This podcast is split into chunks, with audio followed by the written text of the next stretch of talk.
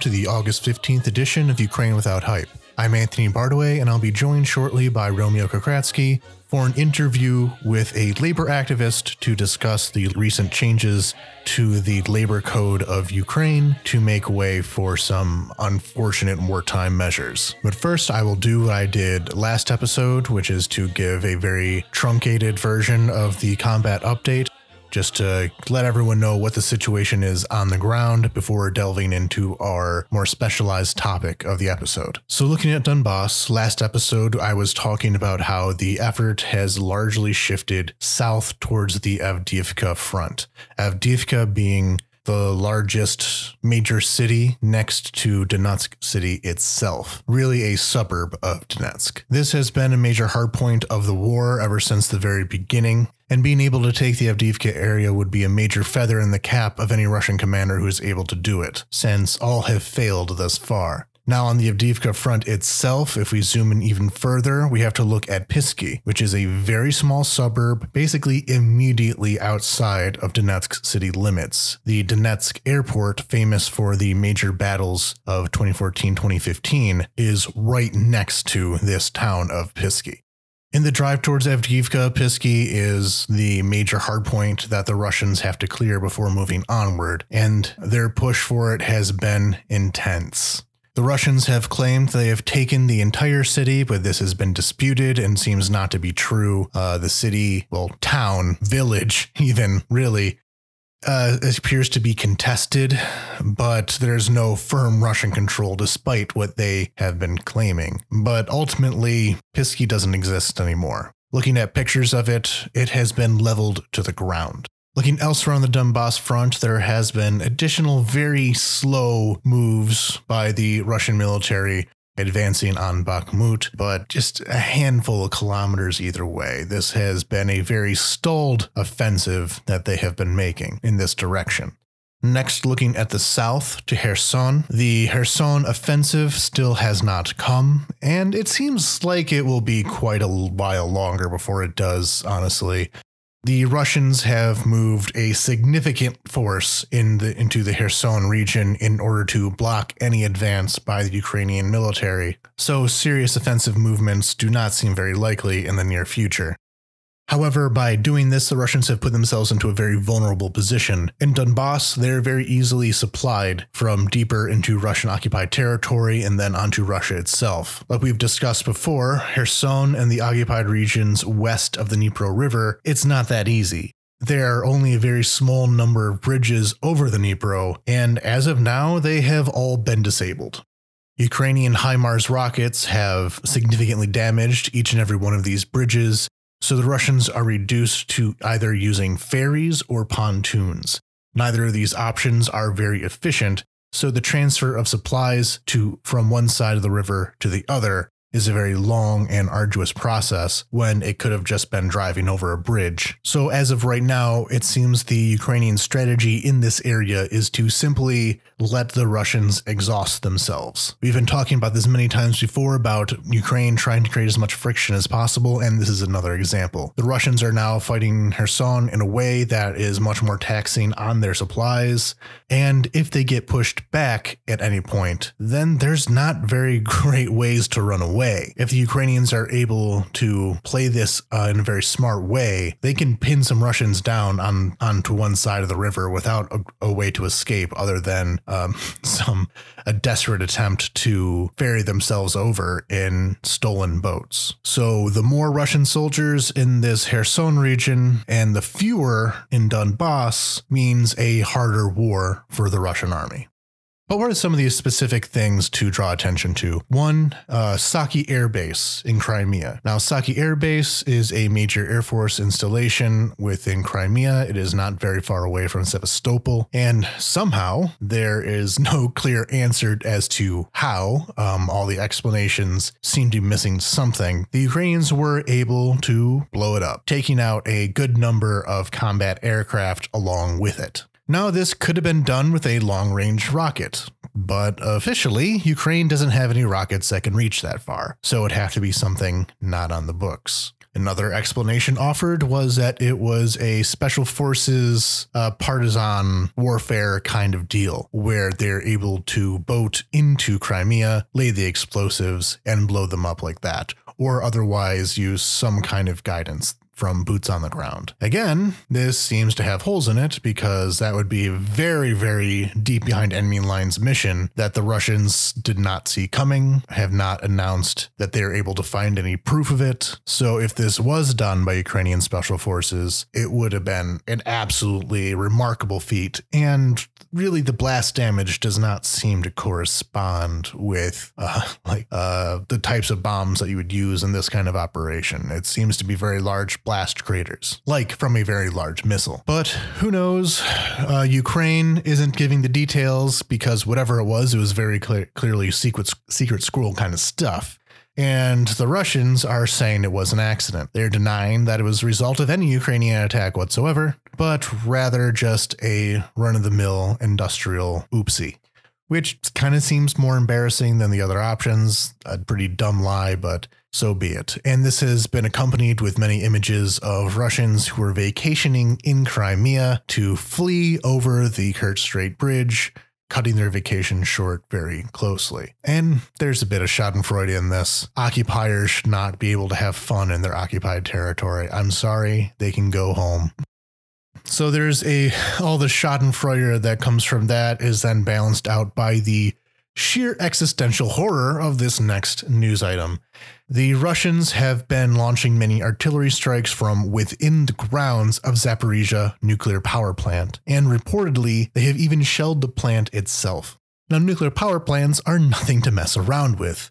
This is the largest nuclear plant in Europe. If it goes critical, if for whatever reason there is damage to the reactors, this would make Chernobyl look like child's play. The United Nations has called on Russia to make this nuclear power plant a demilitarized zone to make the risk of this go away, but Russia has denied. It wants to hold this place hostage in case Ukraine in advances on it further. They can just hold it for ransom, saying if you if we are forced out of this area, we will create the largest disaster possibly in Ukrainian or even world history, depending on how they plan to do this. Reportedly, they have mined various parts of the power plant in order to detonate it in case this scenario uh, they they are faced with it.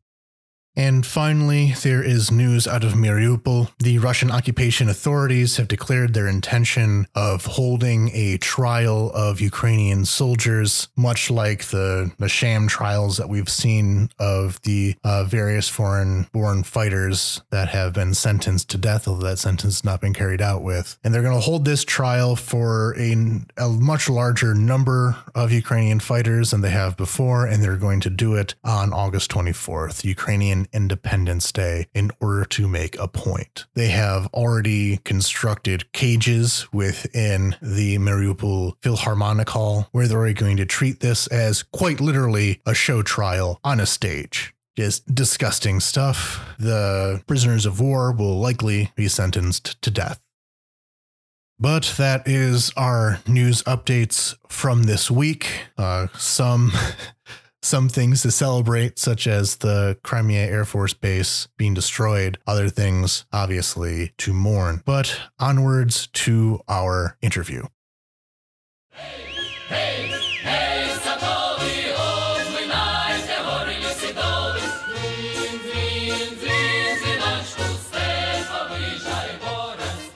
doing something a little bit different. Uh, most of our topics, since, well, the last few months, the beginning of the expanded invasion, has largely focused on issues of the war, focused on international questions. But now we're kind of go back to our basics. We used to be more uh, kind of in the weeds, domestic politics type of podcast. So here we are back to our roots. Uh, recently, there has been a a push for a law that would completely reform many aspects of labor law in Ukraine, in many ways for the worse. But we wanted to get more of an expert on to to speak on this in more detail. So here is Vladyslav Starodubtsev, a democratic socialist and an activist with the Sotsialnyi Rukh, or social movement. Vlad, welcome. Yeah, okay, thank you. I'm Vladyslav. I'm social activist that are uh, working on the issue of labor laws uh, and uh, push of uh, neoliberal reforms not the first year as a social activist, uh, ground activist that are campaigning against this uh, laws and against such awful reforms in times of war. So thank you for inviting me. Yeah, we're glad to have you on, and uh, thanks for joining us. Can you give us an overview of what these entailed reforms or what these reforms entail um, and how the the kind of the current system is going to be impacted um, by these new regulations. Mostly it's a very complex project of uh, deregulation of uh, labor relations and labor guarantees and security that are undergoing in times of the war. Um, first decision that was made uh, by the government uh, in start of the war about uh, labor law is to just cancel all labor inspections that uh, are looking for uh, like uh, um, some mistakes or some illegal actions by the so employee. When and you say labor inspections, you mean like there's some government agency that goes yes, into yes. like a workplace and looks for yeah. like violations like Absolutely. people being mistreated or not being allowed to take breaks or things like that yeah and uh, when the war started absolutely moratorium on all labor inspections so it's a lot harder to give uh, just outlook of labor conditions and how legal uh, status of this condition and uh, you basically cannot do anything in this situation so the first action of the government was to introduce this moratorium and actually cut a lot of uh, other civil inspections, uh, cut their employee numbers. And uh, in this situation, it became a lot harder to defend your workers' rights. But it's not all. Uh, a few weeks after the war, government introduced a law 2136 uh, that is about the regulation of uh, labor relations in terms of war. And practically, this law uh, created new possibilities to fire people, to cut wages, um, created legal possibility for having 60 hour working week in times of war, uh, for having uh, pregnant women work uh, in the night and work over eight hours a day and also they cut uh, financing of trade union activity in this law. So and uh, introduced new possibilities for firing people. Uh, and this was the first action of the government uh, in terms of uh, labor security in times of the war. Of course, it's absolutely awful. It, this uh, new law creates a lot of insecurities for people who are working, for people who are employed, especially near the front line because near the front line, uh, employees, uh, employers get a lot more possibilities to fire people. For example, if uh, some property of employer is destroyed, they can fire a person without any compensation because uh, they could no longer provide a possibility for work. Now, in in in normal times, um, this this isn't technically the case, right? Ukraine doesn't have uh, what what is called in the U.S. at will employment. That is, uh, an employer can, in some cases, and not all, and we're going to get into the exceptions here, but in some cases, employers cannot summarily dismiss you for waking up on the wrong side of the bed. Um, there is a, a legal process typically um, that an employer has to go through to actually terminate um, an employee's contract. Uh, so with the war, this is uh, this is obviously changed. Now, a supporter of these changes would say, "Well, it's wartime, and sacrifices have to be made." Yeah, but uh, sacrifices on behalf of who? So you have an employer who provide job, but employer a lot of more socially secured in terms of money, in terms of property, in terms of just uh, uh, having possibility to live than the people who are employed because uh, you can imagine how a lot of uh, social stress is put on the person uh, in times of the war, how uh, much they're insecure.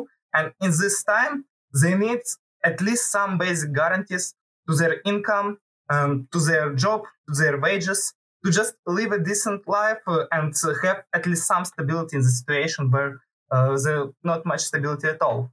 And in this situation, you either cut on the behalf of the employer who before the war accepted some social uh, conditions and social uh, social contracts that uh, you like work on me uh, i pay you uh, wages and i follow labor codex and now uh, all this social contracting is gone absolutely in favor of employer, not in favor of uh, balancing or worker who are more vulnerable in this situation, but employer.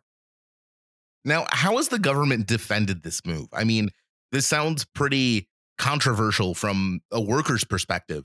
Uh, what was the government's argument when they started pushing for for this bill?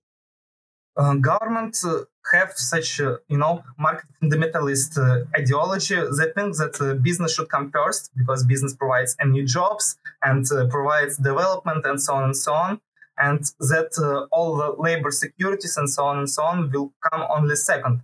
So they're pushing for business priority in these relations. And of course, it provides a lot of insecurities and uh, creates very unfavorable, uh, unfavorable conditions for the workers. But uh, uh, that's what they're doing. And it's absolutely, uh, you know, unpragmatical decision for people who need to find at least food, transportation, living, and who are especially vulnerable in the front line can be the most easily dismissed. But that's not the all laws that were pushed, and I think we talk about a little bit later this.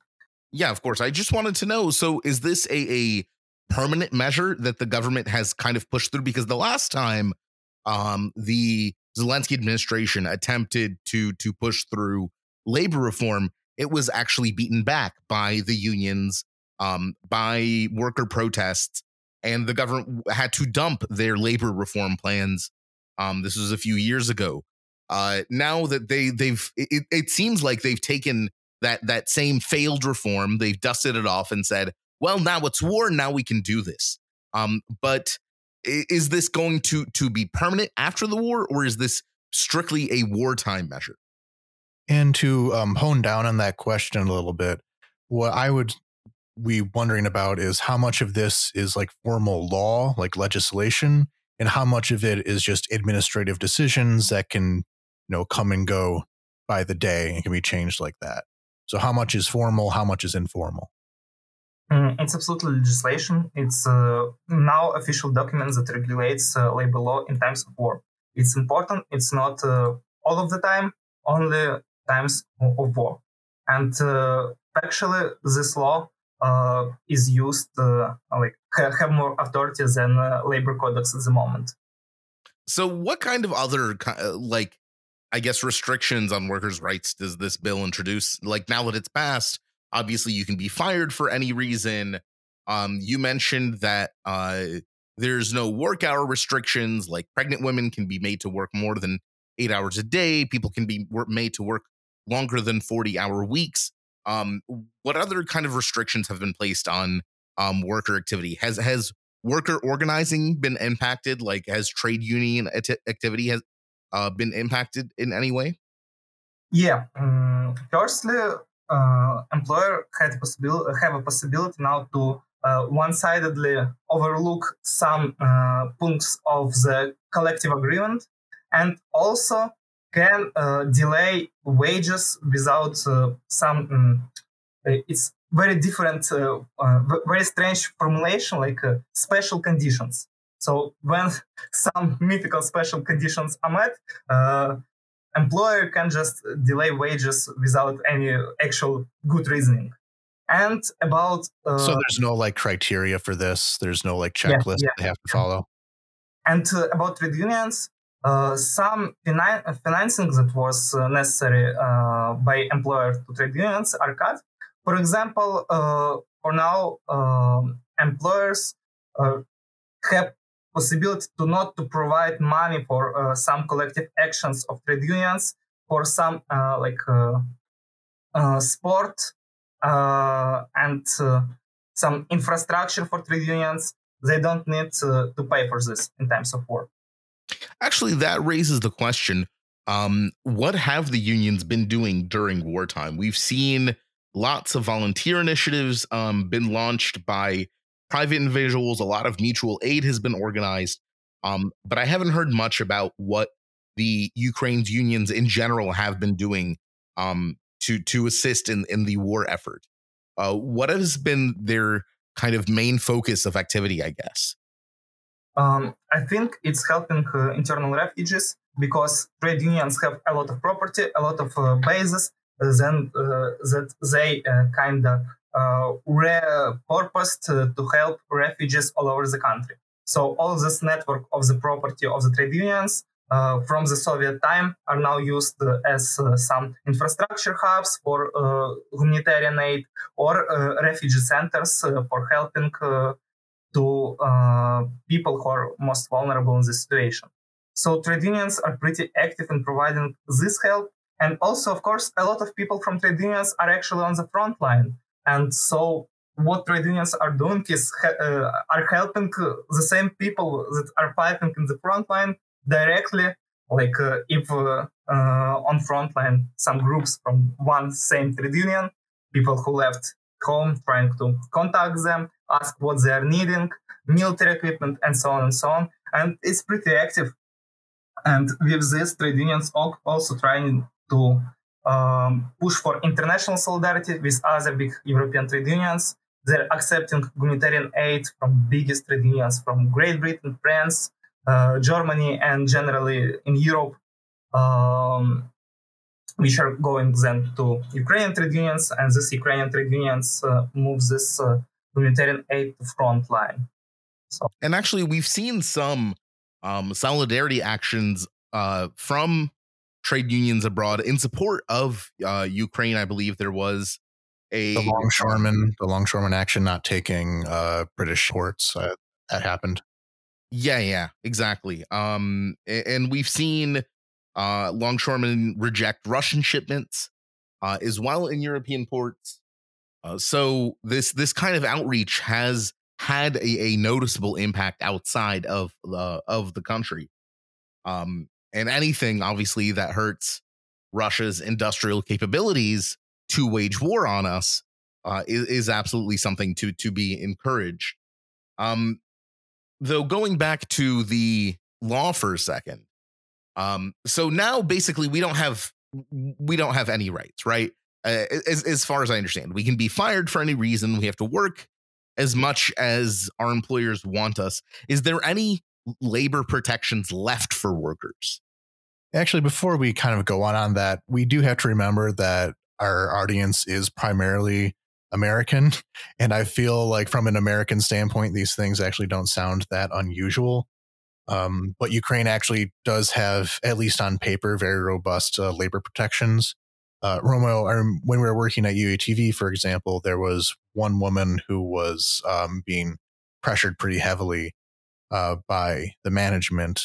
And, but legally speaking, she was basically safe from them entirely. So they had to be a bit more um, informal about their pressure towards her. I mean, that's exactly how it worked out for me when UATV wanted to get rid of me. They could not fire me. Um, they had to basically bribe me into resigning. Um, they offered me a month's salary uh, up front if I would resign, because to fire me would involve um, tribunals, reclamations, people looking into other people's business, which Ukrainians typically are heavily averse to. Um, so it was uh, it it was quite quite a useful thing, I, I have to say. Yeah. So to our audience, take your conceptions about things like right to work. Um, I hate that phrase, but that's what it's called. Where basically it, uh, it makes union participation basically pointless. Um, and all these other very anti-labor policies that have been passed since the 1980s that is not a factor in ukraine the the at a Though, baseline level that's not entirely true mm-hmm. um, ukraine has a lot of labor protections on paper yes, As, on um, paper is the important Vladyslav part. mentioned we have the the labor codex which is um, a lot of carryover from the soviet union with um, the the correspondingly strong labor rights, which, by the way, in the Soviet Union were not so closely followed. Um, but because Ukraine's economy is so much in the gray or black markets, a lot of these labor protections simply don't apply. Um, on top of that, Ukrainian Ukraine's justice system has for the longest time been a corrupt cesspool of filth and refuse, uh, where the party with the largest pockets tend to win um, whatever the dispute was. Uh, of course, this also applied to labor disputes. Uh, however, when you are employed by, for example, a state agency, a state-owned company, um, which is a decent chunk of the the kind of official economy of Ukraine, then you do at least have some recourse. You are not left out in the cold. Though I do want to note one of the ways that the the, Zelen, uh, the Zelensky administration has been attempting to circumvent the labor codex even before the war. Um, was this the there was this sort of unofficial encouragement for people to sign up as individual entrepreneurs um, basically as as um, self-employed contractors. Uh, meaning that when a company hires you you are you're not typically a uh, an employee you the company has a contract with your kind of firm um, and that contract can be abrogated uh, at any time by either party. So there, there's a lot of basically ways that people went uh, about um, kind finding loopholes in the labor law but i do want to make clear that for a, a large amount of people it did the labor protections did work i mean i'm I, I personally have experience with that um, when I worked for UATV and I was uh, able to negotiate myself basically a severance package, even though what they wanted to do was fire me. Uh, so these are very important protections, even when they don't work 100%. They still give people options that they otherwise would have would not have. Yeah, absolutely. And uh, before all of this law, you can easily be defended in court on even given some absolutely astonishing compensation uh, with hundreds of thousands of hryvnias uh, if you were uh, fired illegally and you can prove this, uh, then you actually paid compensation for all the time that you were absent from the work uh, without uh, your reasoning. So uh, like uh, on behalf of, of, the employer not giving possibility for work but not having legal uh, permission for, for firing you if uh, employer should pay a lot of compensation. And it still stands uh, but uh, a lot of new reasoning for firing people especially closer to frontline were created. So it's a lot it, a lot of this depends for now on the labor agreements that were signed between worker and uh, employer, uh, and uh, practically about uh, these guarantees that left in the labor codex. Uh, and of course, uh, trade unions still have, unfortunately, not as much as before, but a possibility to defend from a firing person. And if employer tried to push the spying illegally, uh, it very easily could be argued in court and even be won. So uh, you you said mentioning the the front lines and proximity to them. Does proximity to the fighting does that have any kind of a formal consideration in these? Like, what I mean is, does a worker in Lviv or Lutsk or Ivano-Frankivsk still have a bit more protections than say someone in Kharkiv or Zaporizhia? Like, is that like a formal decision? Formally, yes, because uh, of, uh, as I said, uh, if a property of a business is harmed, they could just easily fire a person without uh, all of this procedure to justify this firing. And uh, in Lviv, uh, of course, because it's more safe, it's somehow hard to justify such firings. So yeah. But that still kind of comes down to like a case by case basis or yes. okay. Now, um, eh, again, I want to go back to this point of of this being a temporary change versus a permanent one. Obviously, uh, if this was a a permanent change to the labor law, uh, it would be I think, incredibly uh, contentious decision.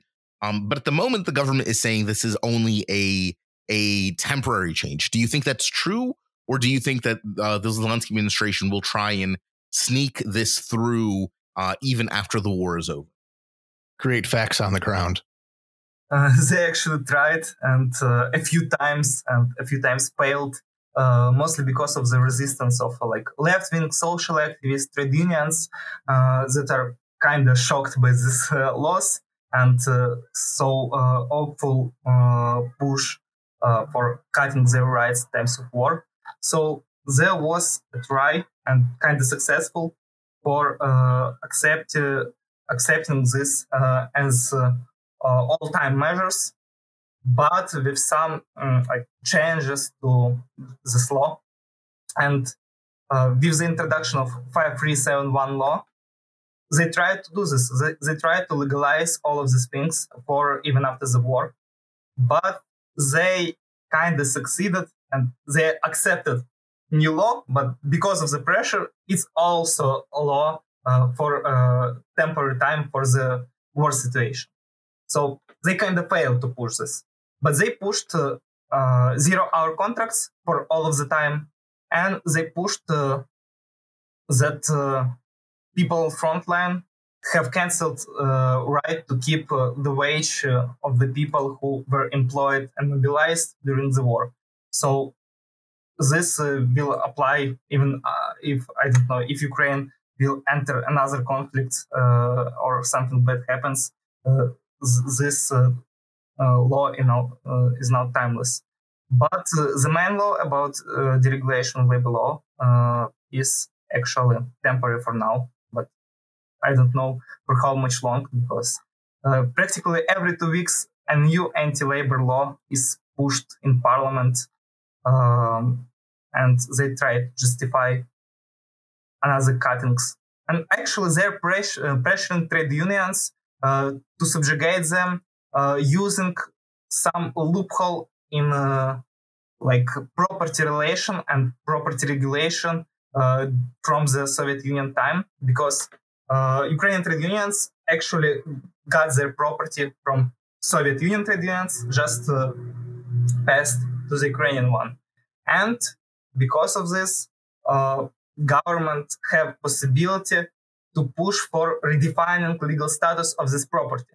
And when uh, trade unions trying to oppose uh, new anti-labor laws, government just brings uh, these laws again and again and saying, okay, if you're trying to oppose uh, our labor laws, we, we will just uh, hand your property to the state. So they're just doing some kind of pervert nationalization of trade union property a, a, nice building you got there. Shame if anything happened to it. Yeah, that, that's pretty sh- kind of the, the twisted logic of that, where essentially, um, because this property was uh, handed down from Soviet times when it was, you know, public in some way. Oh, state owned at least. State owned. So to reverse that, it will then be state. it just seems very um, confusing and backwards logic. We're going to going to do a nationalization to you in response to this. Yeah, yeah. You mentioned that the government made something called zero hour contracts um permanent. So could you explain what those are and what that means um for Ukrainian workers? And this is something that's really been one of the center points of the labor struggle in the UK, for example. Yeah, it's uh, basically creates possi- uh, shifts uh, responsibility for providing uh, work to the employed. So now uh, employer can uh, write in the contracts, in the labor contracts or individual contract, uh, new uh, points uh, that they actually shouldn't provide work. It's absolutely absurd that a person um, can be in the situation where uh, no work provided and no compensation for not providing work is given. So in this situation, uh, one person can, for example, have the work uh, being officially employed, but having uh, paid less than minimal wage because uh, now uh, employer can just not pay if uh, well, well, Vlad, you laugh, but uh, as an American, I've had several of those jobs where those were the rules, where there was no guaranteed work hours and therefore no guaranteed salary, even though technically being on the books. So it's it's yeah, just kind of in, in Ukraine. The labor rights here are, um, in many ways, a lot better than in the United States. Um, if you notice the, the, this idea, which is so absurd uh, to Vladyslav, is completely normal and unimaginably normal um, to an American or, or, to someone from the UK or from other uh, neoliberal Western countries, where uh, employers can, in fact, hire you, require you to be on call indefinitely, um, but make no guarantee of how many hours they can give you. Uh, obviously, this is an incredible problem because you can't work a second job while you're on call for the first, and you don't know uh, whether or not you're going to get the actual call to come in and earn money uh, during the time when you're not earning money. Um, considering you have to work to buy food and have a roof over your head, um, this is a worrying, uh, a pretty worrying situation. Yeah, not not all uh, not all America like reforms are good. So there's some things America does very, very poorly, and this is one of them. So I, I'm concerned of Ukraine following in America's footsteps in this way. Yeah, and actually, Ukraine does it uh, like uh, uh, Ukraine thinks of itself as vanguard of neoliberal reforms because other countries in the region also provide zero-hour contracts, but they provide it in like at least some adequate way uh, forcing some limitation. For example, uh, like employer ca- cannot just call you at night and say, okay, uh, I give you a job, you have two hours to complete it. Uh, in Ukraine, you can. For example, in Lithuania, employer cannot uh, do this. It's uh, very strict conditions of these zero-hour contracts. And uh, when employer can call uh, on what conditions and what at least some like minimal payment uh, should be given and so on and so on. So uh, nothing like this in ukrainian uh, law. It, it, just absolutely uh, what it says zero hour contracts that's it. So yeah and it's absolutely awful practice especially in times of war uh, because it, it, brings a lot of instability to people um, you need to pay for, for some basic things and you actually don't know what will happen uh, in the next week. Uh, could you afford living? Could you afford just food? Or, for example, if you uh, if your house will be destroyed or something like this happens, uh, what you will do?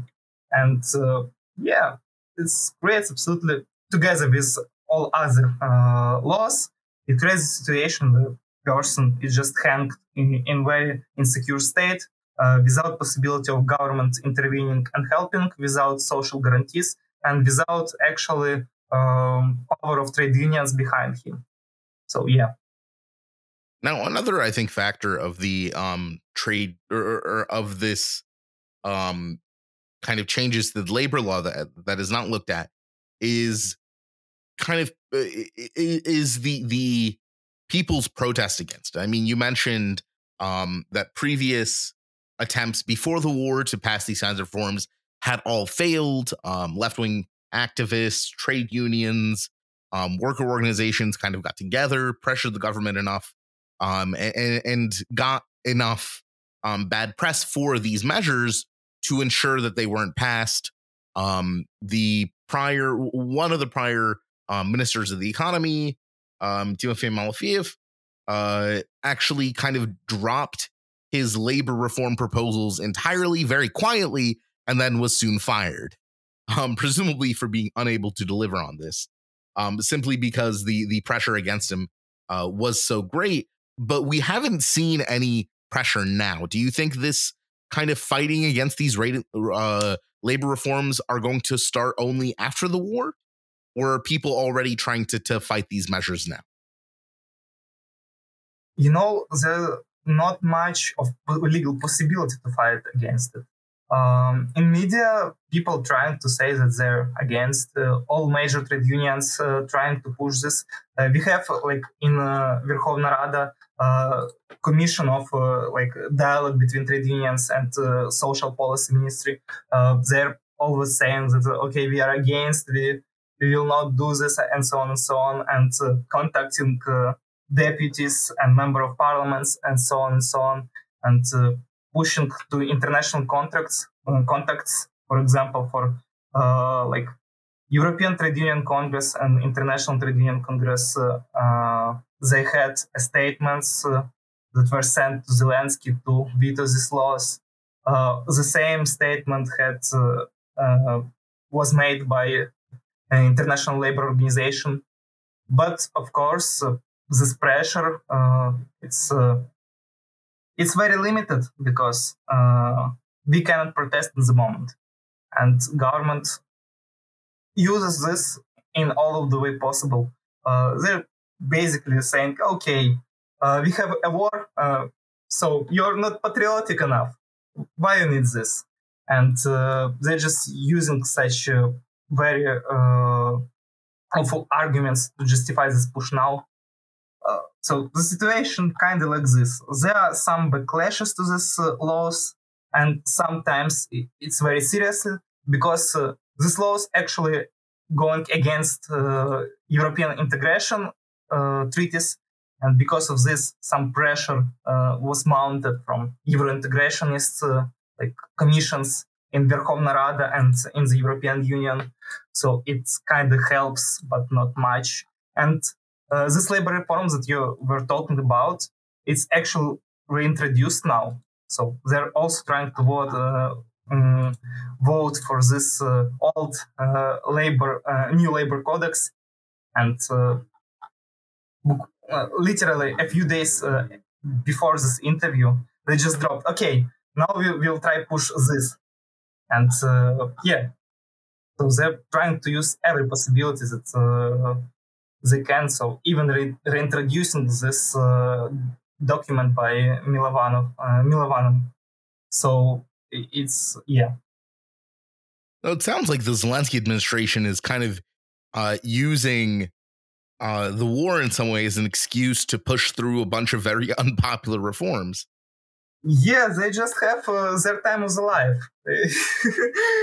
absolutely. Um, they were trying to push the same laws uh, in last year before this, and actually Poroshenko government tried to push pretty much the same reforms, but they always failed because uh, trade unions were against, uh, people were against, and they were mounting enough support to stop this. And now you cannot mount uh, support because everyone talks about the war. Media practically not interested in such things, and uh, protest uh, is impossible at the moment like uh, physical protest. So, yeah.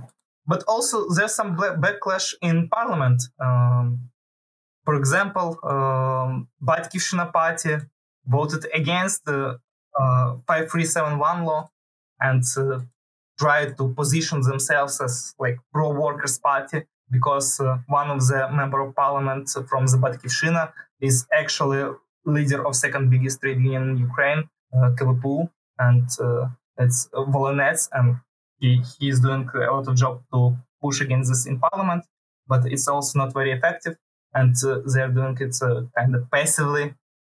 Now, one of my kind of uh, very technical concerns is here um, does do these new labor regulations also apply to um, government employees and people who work at state-owned enterprises? Like if you wor- work, let's say you're an engineer for um, are you also now subject to this at will firing, um, long hours, and uh, wage withdrawals, and so on, or or do you still have the protections of the previous labor codex? It's kind of hard to say, but mostly um, it's a lot better on the government uh, um, government property on uh, yeah. So uh, 2136 uh, law actually applies uh, to all, but a new adopted uh, 5371 only to the small and medium businesses, uh, which are like 75% of the employed at the moment, and to the people who have like I don't remember eight times salary of minimum wage. Uh, so for them, it's also applying, and all other people have the same guarantees as before, um, with some some limitation, of course. Uh, but it's practically uh, the biggest, uh, bigger part of the population are subject to these uh, changes. But uh, on the government firms, you kind of have a possibility to fight against. But the another problem with the government firms is that uh, with all of this neoliberal reform, there was also a neoliberal tax reform. So they just underfinanced, uh, even if they wanted to give a, a fair wage and to follow all, all these laws. They just don't have enough money for this because uh, absolutely horrible tax cuts, finance cuts, uh, uh, and uh, completely collapsing budget, partly because of the war and partly because of neoliberal reforms. So it's also a very um, controversial topic. For example, a lot of people who are working in uh, or uh, in medical sphere, uh, they're still having their wage limited or just mass firings happening. But in theory, they should be secured better. So one of my earlier you mentioned that there has been some efforts through the the EU uh, various or, various organs in the EU to kind of prevent uh, these unjust uh, practices. But has there been any outside pressure on Ukraine in order to uh, pass these really neoliberal reforms? Because I'm thinking to the last uh, few years where there has been a very large push to push neo, um, to define our terms, neoliberalism basically being deregulation, um, uh, busting trade unions, yeah, stripping of labor rights, uh, free trade, basically think Reagan, Thatcher, and everything that came after them. But has there been, and, and there's been many cases where the IMF, the United States have tried to push through some rather unpopular policies in Ukraine that would push this neoliberalism. I, I remember at one point there was a push to basically fire most of the people working for Ukrainian railways or at least it was like a proposal by some of the neoliberal kind of market wonks in Kiev that were representing European bodies. And looking back, the idea of losing a lot of the functionality of Ukrainian railways during the war when they they've really been a heroic story, it, just blows your mind in hindsight, even without the, the economic uh, factor to it. So have there has there been much proof of these kind of um, Western neoliberal uh, wonks. Um, what's the word for them? Consultant types that have been trying to push this kind of policy in Ukraine that would lead to this law specifically? Mm-hmm. Uh, IMF actually push mostly like uh, economic structures. They're not pushing uh, some uh, labor laws and so on. They're more concerned of the budget of the like uh, state or private uh, and so on and so on. So they're pushing neoliberal reforms, but in uh, other ways, not in labor codex. Of course, they also have impact on the labor relations, but uh, this is mostly like uh, deregulation of the budget, uh, like balanced budget, and so on and so on and so on, mm, stripping of the social guarantees, social payments, and um, mostly about things that cost a lot of money provided by the government. But uh, there was a push a year ago to adopt the same laws by United Kingdom government, uh, and we have uh, like uh, official information about this because uh, uh, people who were state employed um, at the like uh, Держпраці, I don't know state service uh, that regulates uh, labor relations. Um, they were shown like guidebooks how to push uh, labor reforms that were made by United Kingdom government. So it, it was like said, okay, it, it's done by uh, embassy of United Kingdom. So literally the Thatcher's guide to um, yeah, yeah, workers' rights.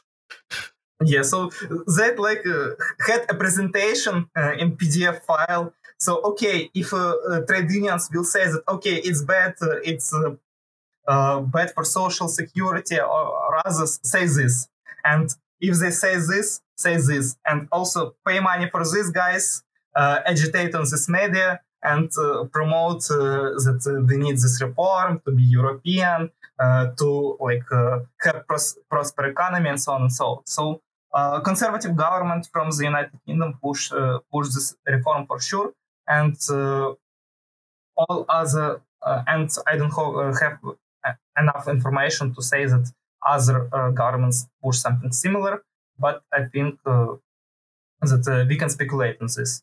Well, I mean, I have read um, there was a World Bank um, kind of state of the Ukrainian economy report, I think 2018 or something like this, um, where they explicitly mentioned that um, the World Bank believes Ukraine's then labor uh, laws were too restrictive for employers and were inhibiting the um, creation of a flexible labor market. Blah blah blah. Um, so th- there there definitely has been um, pretty massive international pressure uh, to uh, reform and to strip workers' rights in Ukraine.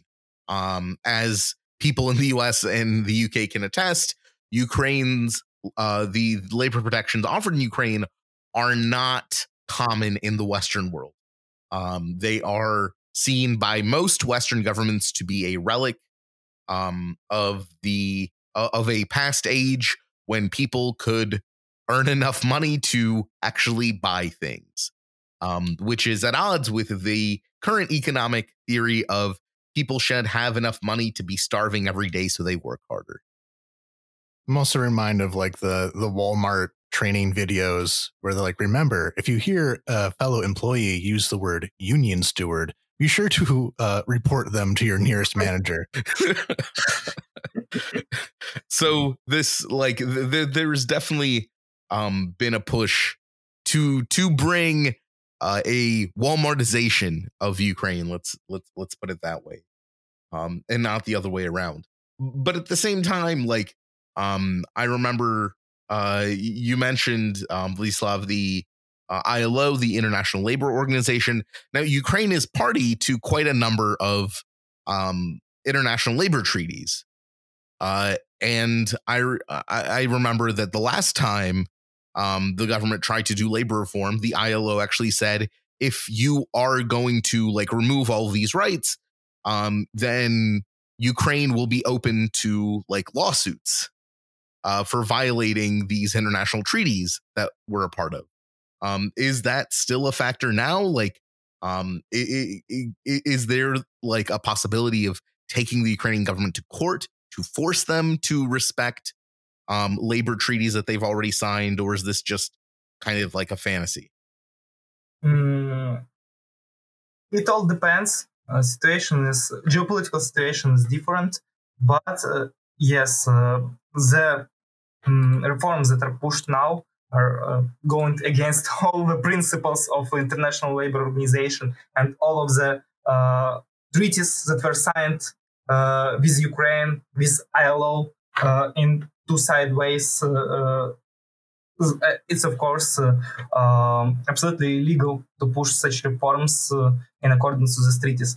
And also, if speaking about Euro integration, in treaties about Euro integration, there is also a part for adhering to these ILO agreements.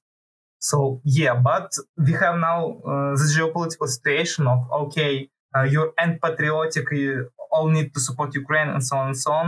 And in this situation, it will be probably hard to sue Ukrainian government. And also, it's not that international labor organization have a lot of power to do so. It's, uh, I think, last few years by Ukrainian government, uh, all uh, everything that ILO said was absolutely ignored with uh, no uh, uh, backlash or some consequences to it. So theoretically, it is possible, but I don't think so. So I think mostly um, what the what these reforms will add up to is that there's going to be a lot of work um, ahead after the war is over for activists like you and for the trade unions um, in making sure that uh, these temporary measure uh, these temporary kind of uh, restrictions on workers' rights don't become permanent. And since we're kind of closing in on our time here, I want to bring up one last thing, which is that well, we've brought it up on this podcast a lot of times before that the international left has not had a very uh, sterling track record on Ukraine and the war. We're going to talk about it again. And why not? So, but just just to to make it more succinct and on topic, is there anything we've kind of talked about some of the the labor actions that have happened before, but from a left perspective, is there anything that can be done on an international level as far as I don't know, uh, lobbying or anything on that level that can be used to kind of uh, show solidarity for Ukrainian workers, both against the you know the war itself, but then this specific problem of the the erosion of their rights. Yes, I would say that uh, um, I'm as a left wing had a lot of support uh, as as a left winger, a lot of support from Western left in campaigning against this law. Of course, there's a big divide on the Ukrainian top, uh, issue between like a stupid part of the left that uh, don't understand anything and better just uh, not to speak about any issue ever again, and uh, actual people who understand what they're doing and uh, the second part is actually very helpful uh, in campaigning, in putting some pressure in all the way possible. For example, from the Polish parliament, some pressure was made by Razem Party, from the Danish uh, Enhedslisten and uh, Finnish.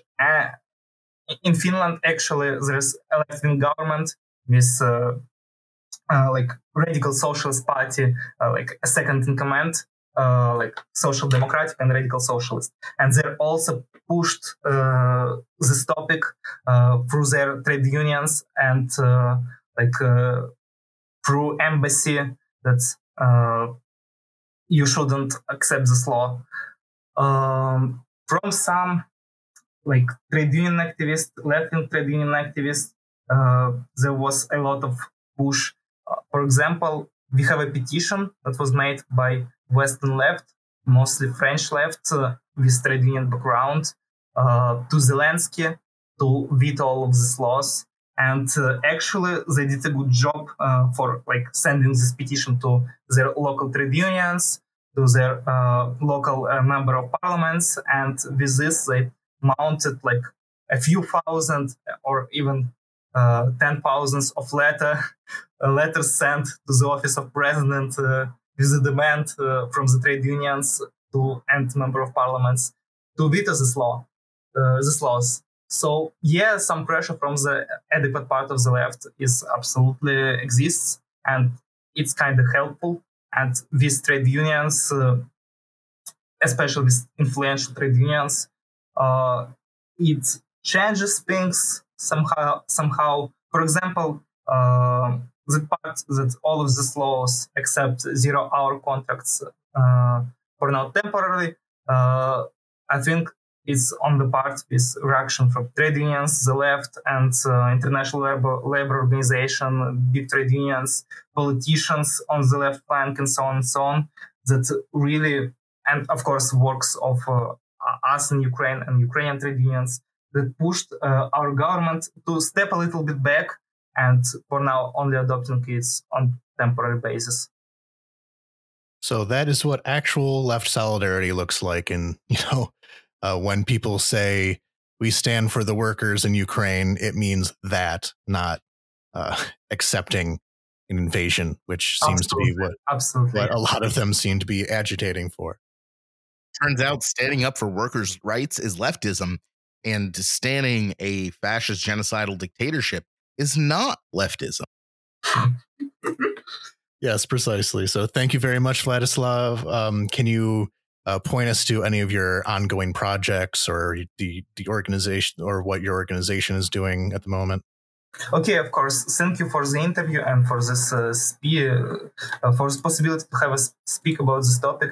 I am actually a member of Ukrainian Democratic Socialist Organization Sotsialnyi Rukh, uh, that uh, works on the issue of labor law, of the labor guarantees, and for now, at the moment of the war, we are providing humanitarian help, of course, and actually free uh, consultation on the topic of the labor law so if anyone have uh, in Ukraine some problems uh, with their job, uh, they just can message us on Facebook. It's very easy to find Sotsialnyi Rukh, and we will help you and even bring this to court and try to defend your workers' rights in any way possible in the situation.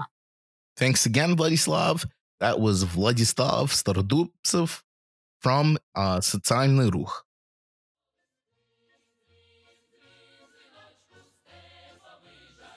That is our episode for the week. Thank you very much for listening. I hope you took something away from this somewhat unorthodox topic that is nonetheless quite important.